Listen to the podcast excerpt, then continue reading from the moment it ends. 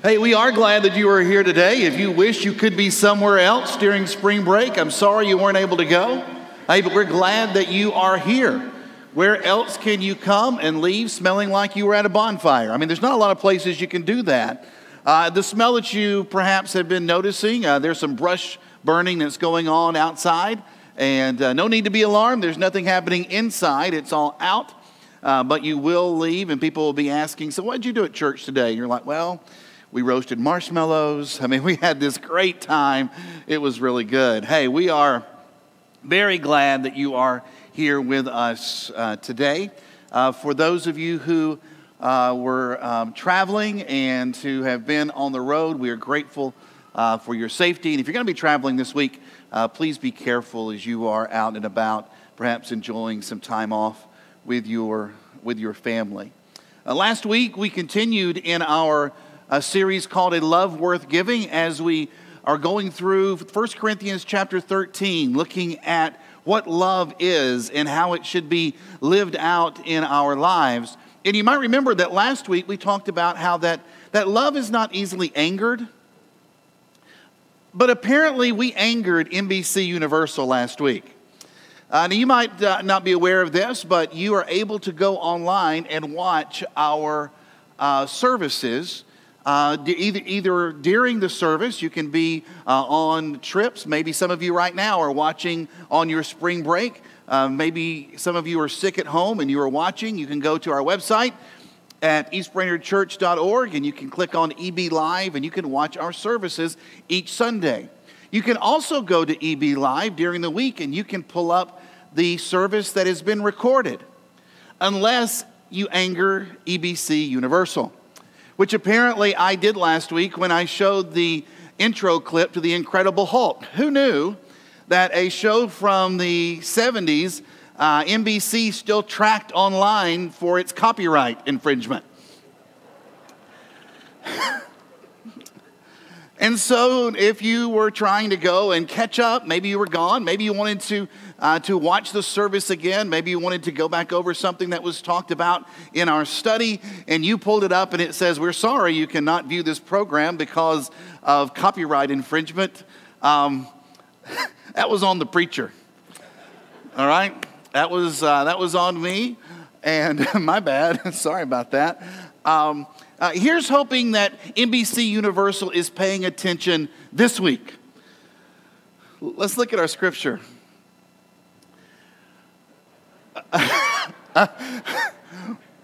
How about we start at the beginning and, and when we get to the part in blue, would you just say that out real loud with me? You ready? Love is patient, love is kind. It does not envy, it does not boast. It is not proud. It does not dishonor others. It is not self seeking. It is not easily angered. It keeps no record of wrongs. Love does not delight in evil, but rejoices with the truth. It always protects, always trusts, always hopes, and always perseveres. NBC, are you listening? Church, are you listening this morning? Keeps no record of wrongs. I like the way William Barclay wrote in his commentary about this.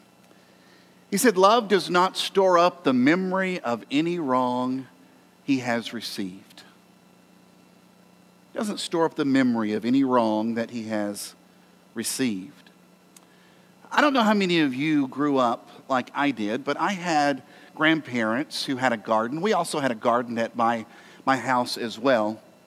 But I can remember going uh, to my grandparents, and I can remember uh, watching as the, the yard in the back was being tilled up and prepared for the seeds to be put in. And, and I can remember uh, going and we would pull up into the yard and, and you would be looking for my grandparents and they weren't in the house because they were out back and they were back there in the garden and, and they were walking through. My grandmother had her garden shoes. Maybe some of your family have similar memories. Well, every, once everything would come in from the garden, it would be taken into the house. It'd be taken into the house, into the kitchen, and it would be sliced and diced. Or, or maybe before it even got to the kitchen, it would be set out on the front porch.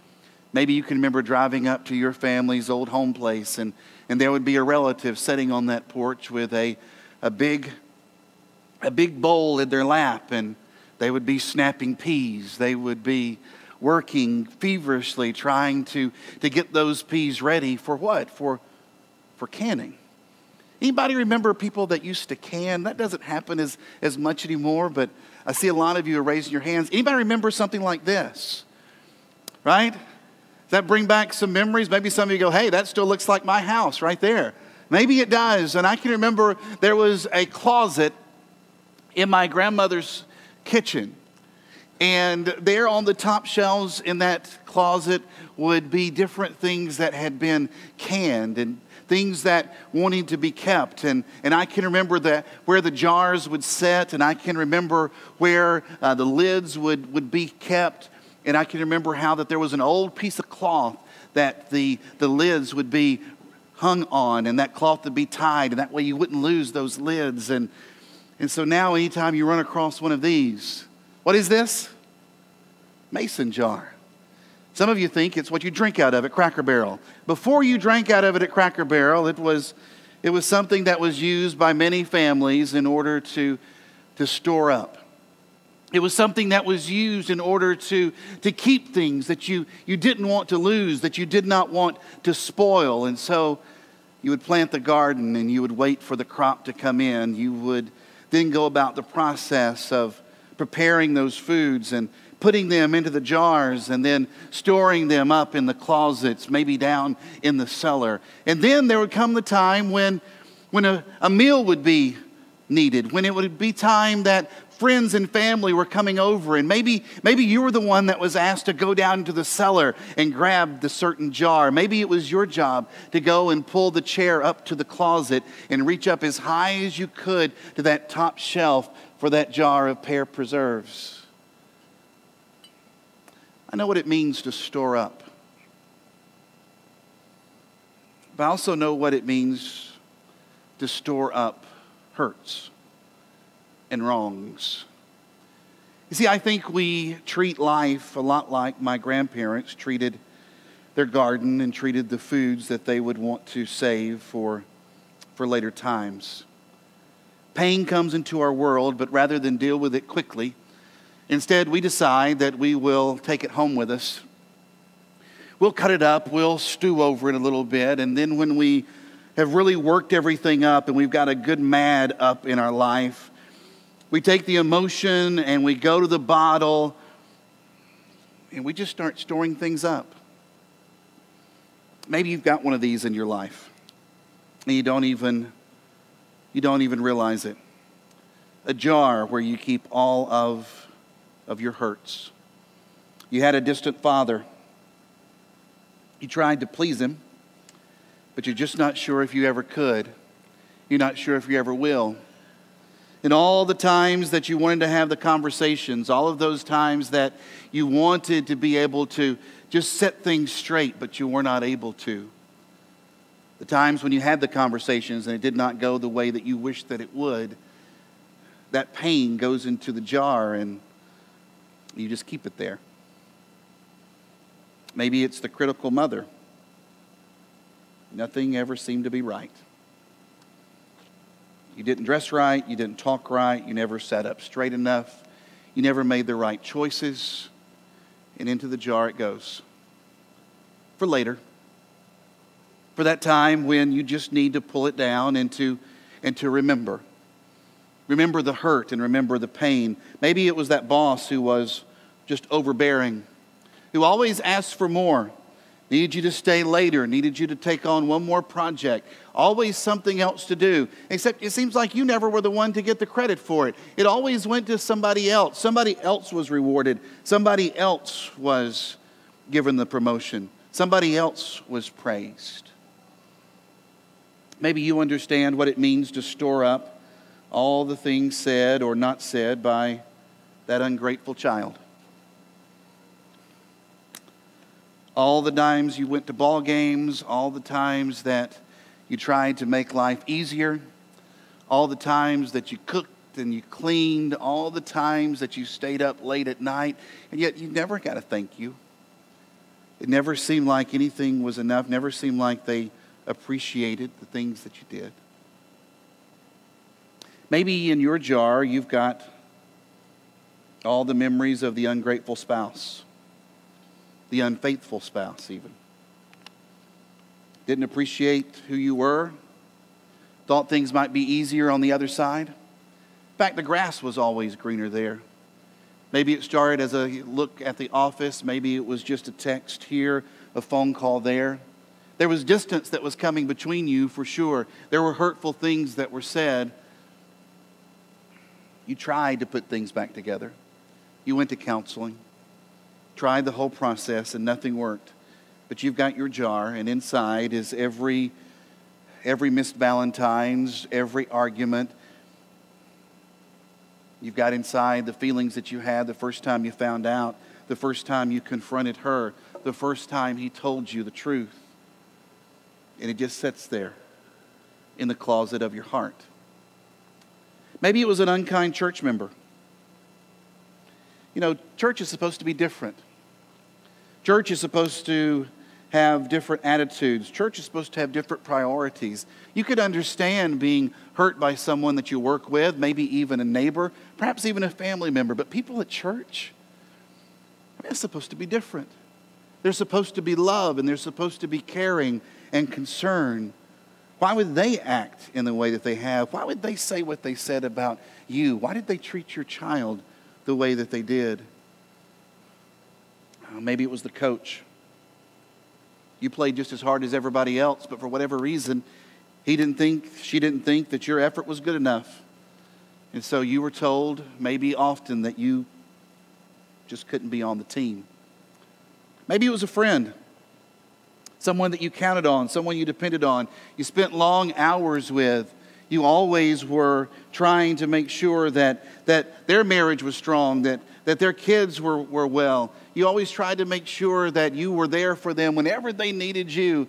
And then when you were in need, you haven't forgotten it's in your jar. You want one of these?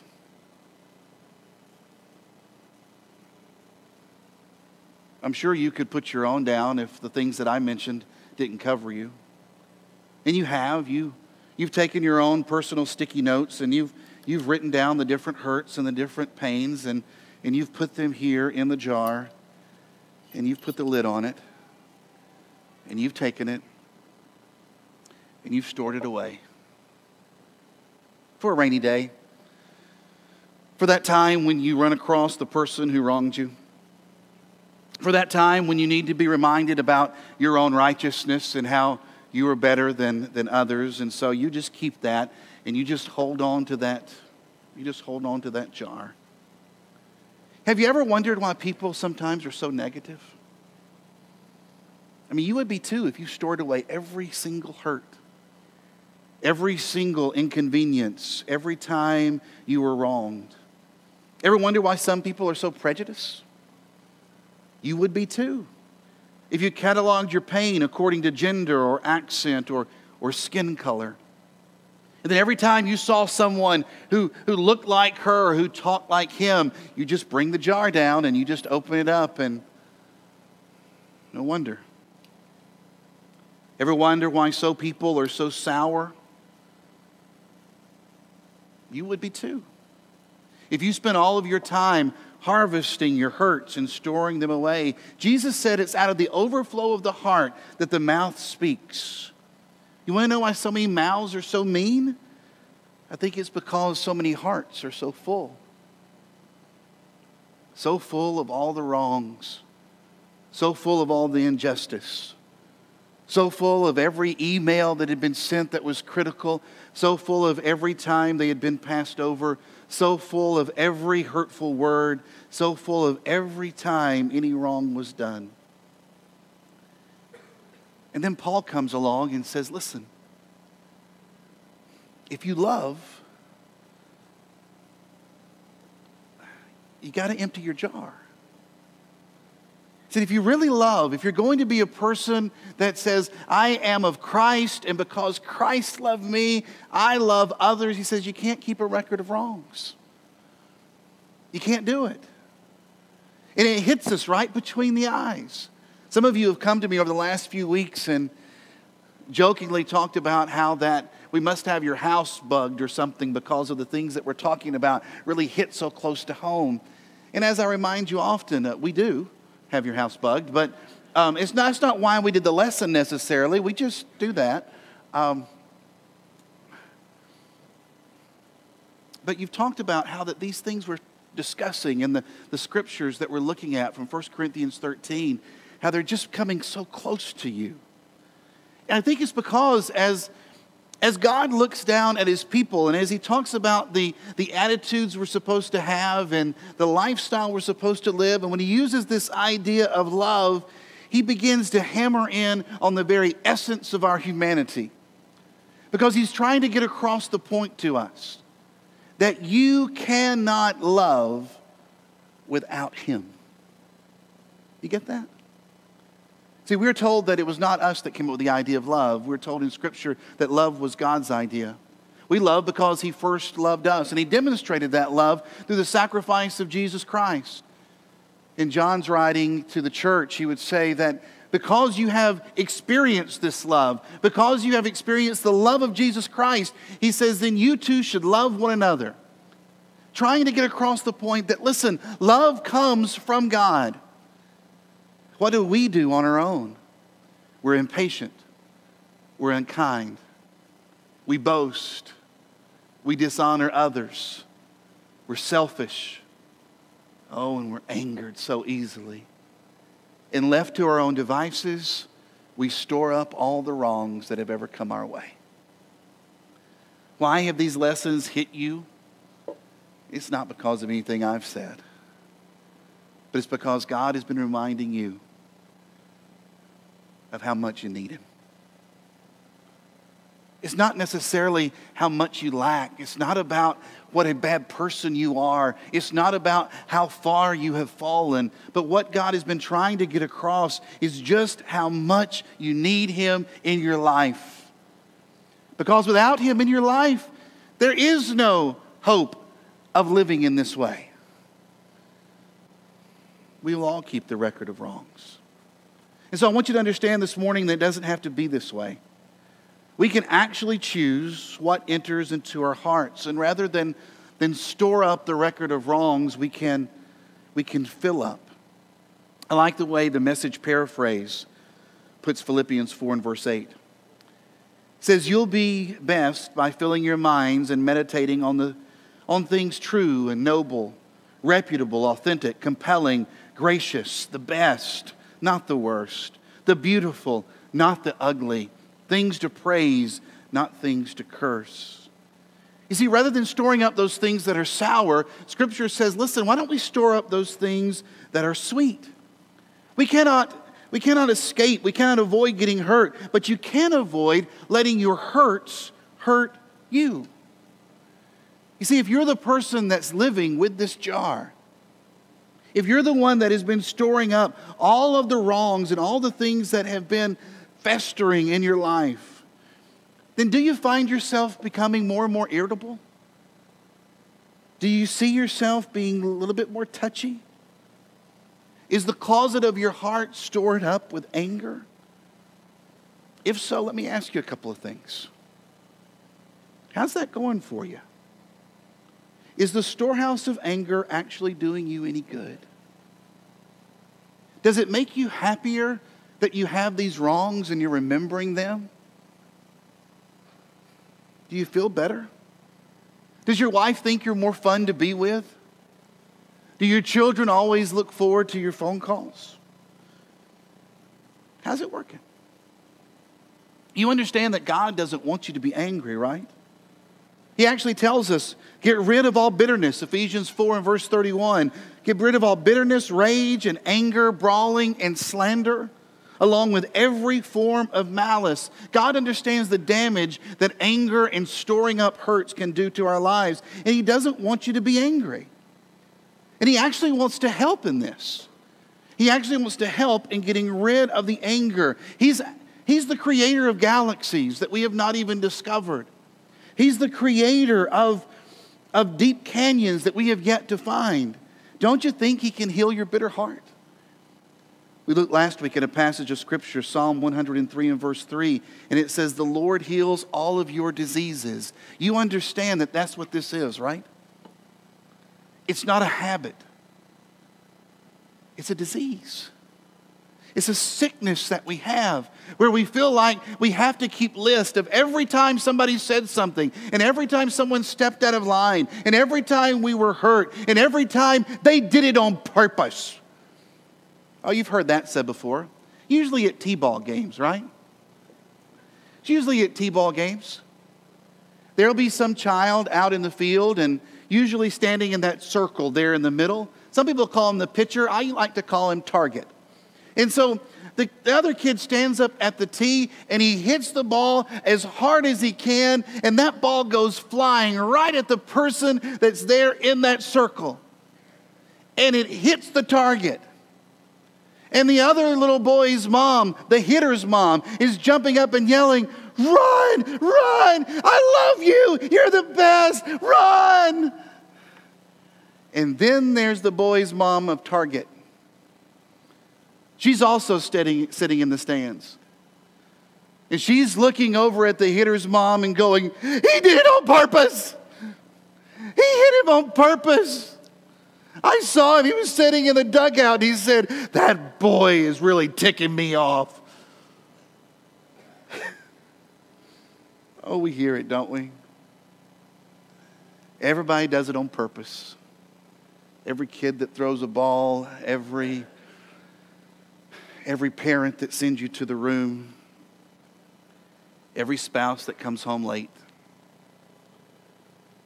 every church member that spouts off instead of being quiet, every person that you work with that has tried to one up you in some way, they all did it on purpose. And because they did on purpose, we feel somehow that we need to put it in the jar because we're all sick. And so, on purpose, we keep a reminder. So, let me ask you a question Do you want God to help you get rid of the anger that you have? Do you really want His help? That's what he would ask the invalid in John 5 and verse 6. He would say, Do you want to get well? Because here's the, the ugly truth not everybody does. Not everybody wants to be well. You may be addicted to anger. You might be a bitterness junkie. Your anger might be a part of your identity. But if you want Him to, He can actually change your identity. You can be someone different. I was reminded of this last weekend watching the, the play Les Miserables. Many of our uh, young people were participating in it. If you have never seen the play, you might have read the book by Victor Hugo. First out in 1862, considered one of the greatest novels of the 19th century. Translated into English, it means the miserable ones. Now, just to show you that the preacher is not that high in society, when I heard that my daughter was going to be involved in Les Miserables, I was excited, thought that was a pretty cool thing. I, would heard that it had been a, a very popular play. I'm just never had really been a play or musical kind of guy. And so she then tells me that everything in the show is singing, there's no talking. And, and I told her, and this is, this, is, uh, this is not a preacher story, this is true. I told her, I said, How's everybody going to learn all those songs in French? And she said, What? And I said, Well, it's Les Miserables. That's a, it's a French book, French you know, play. She goes, Well, maybe in France. She said, All of our songs are in English, Dad. And I was like, Oh, okay. Well, I'm looking more forward to that now. That's, that's good. I, who knew? I mean, you know? So, anyway, there's this play. If you didn't know, there's this play slash musical called Les Miserables. And so, this last weekend, I'm watching a production of it. And the main protagonist, Jean Valjean, had been sentenced to 19 years of, of hard labor for stealing bread. And over time, he becomes more hardened and, and he becomes more sour. Finally, the time comes that he is going to be paroled. And during this particular time in history, all convicts were given identity cards to carry, and they had to present those cards. And Jean Valjean found it difficult to find work, and he found it even more difficult to find a place to stay. And so for four days, he wandered the village roads seeking shelter against the weather. And finally, he found a kind bishop who agreed to take him in. And I love Victor Hugo's description of the kindness of the bishop. Listen to what was written. The bishop was sitting near him, touched his hand gently, and said, You need not tell me who you are. This is not my house, it is the house of Christ. It does not ask any comer whether he has a name, but whether he has an affliction. You are suffering, you are hungry and thirsty. Be welcome. We need have, what need have I to know your name? Besides, before you told me I knew it, your name is brother. What a beautiful picture of grace and acceptance and forgiveness to a sinful person. But Jean Valjean was hardened.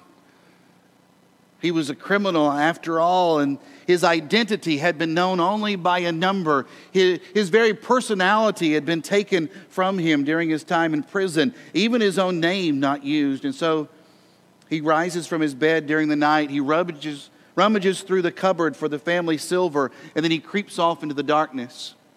The next day, the police knock on the door of the bishop. They have Jean Valjean. They have found him and the silver, and they have come to the bishop to get his response. And the way in which he responded surprised not only the policeman, but also Jean Valjean. When the bishop sees him, he cries, So, here you are. I'm delighted to see you. Had you forgotten that I gave you the candlesticks as well? They're silver like the rest and worth a good 200 francs. Did you forget to take them?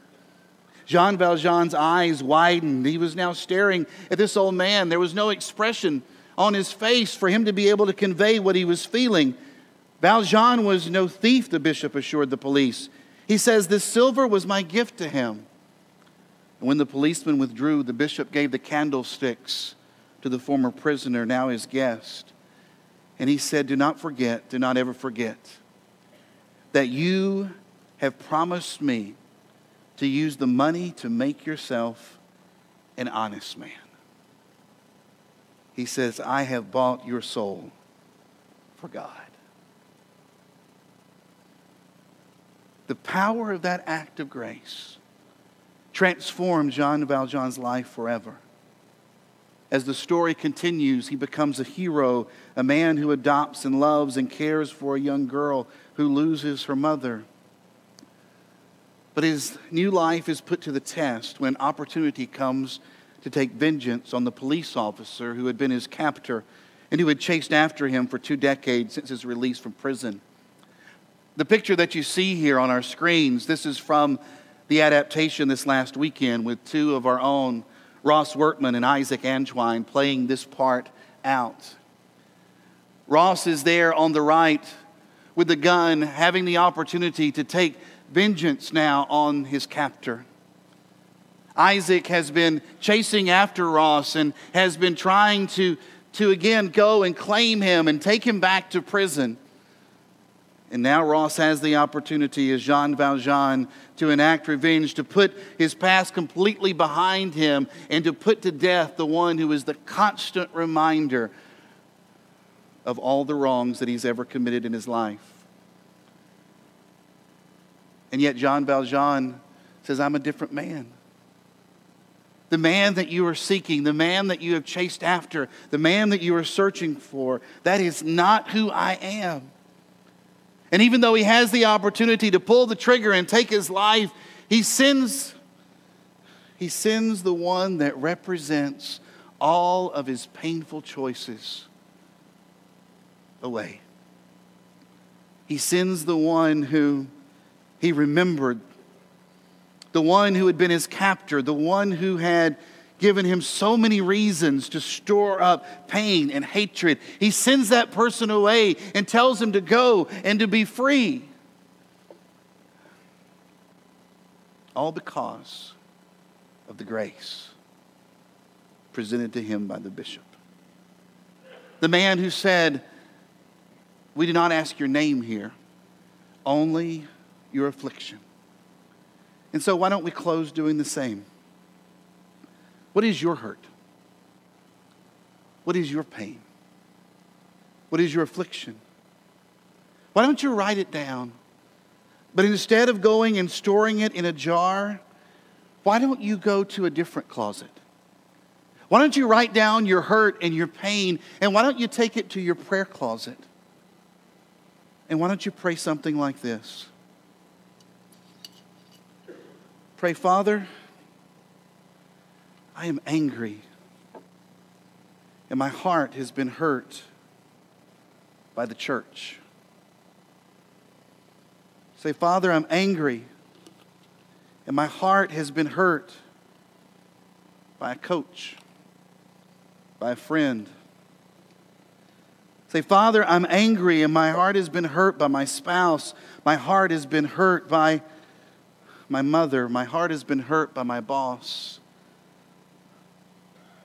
My heart has been hurt by my dad. Would you take this pain away?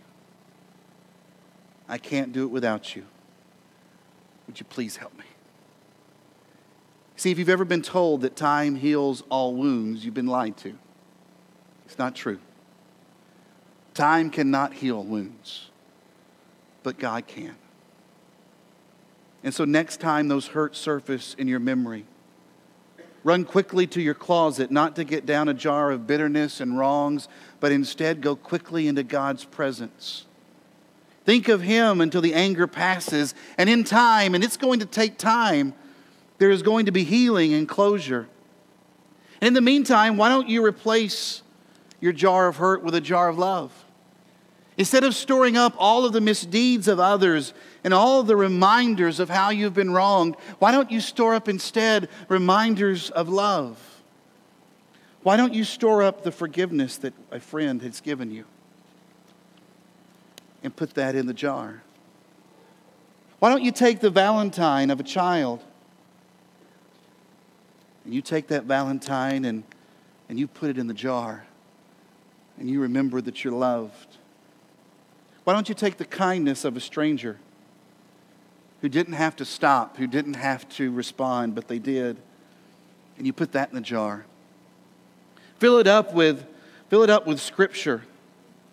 Put it on there, the Bible verses that we've already looked at, others that remind you of the love of God and the, the righteousness that comes from Him, the redemption that comes through Christ.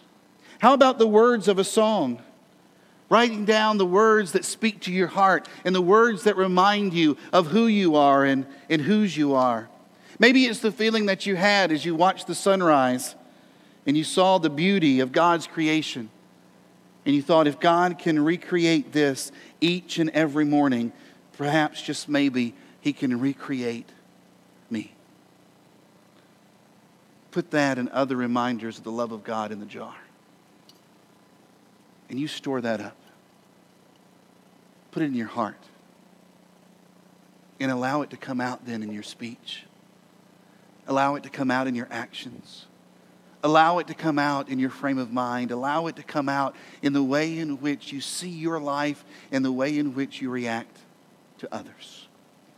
We want to give you time to do some emptying today. We want to give you time to empty out the hurts from your jar.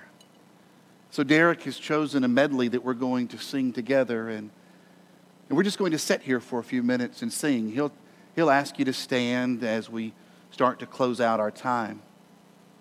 But I just want you to sit and I want you to go through your jar and I want you to start perhaps picking out different things that you've held on to. And maybe you need to say a private prayer right there in your seat. Or maybe you need to come before this body and say, I need the prayers of all who are here to go to God on my behalf.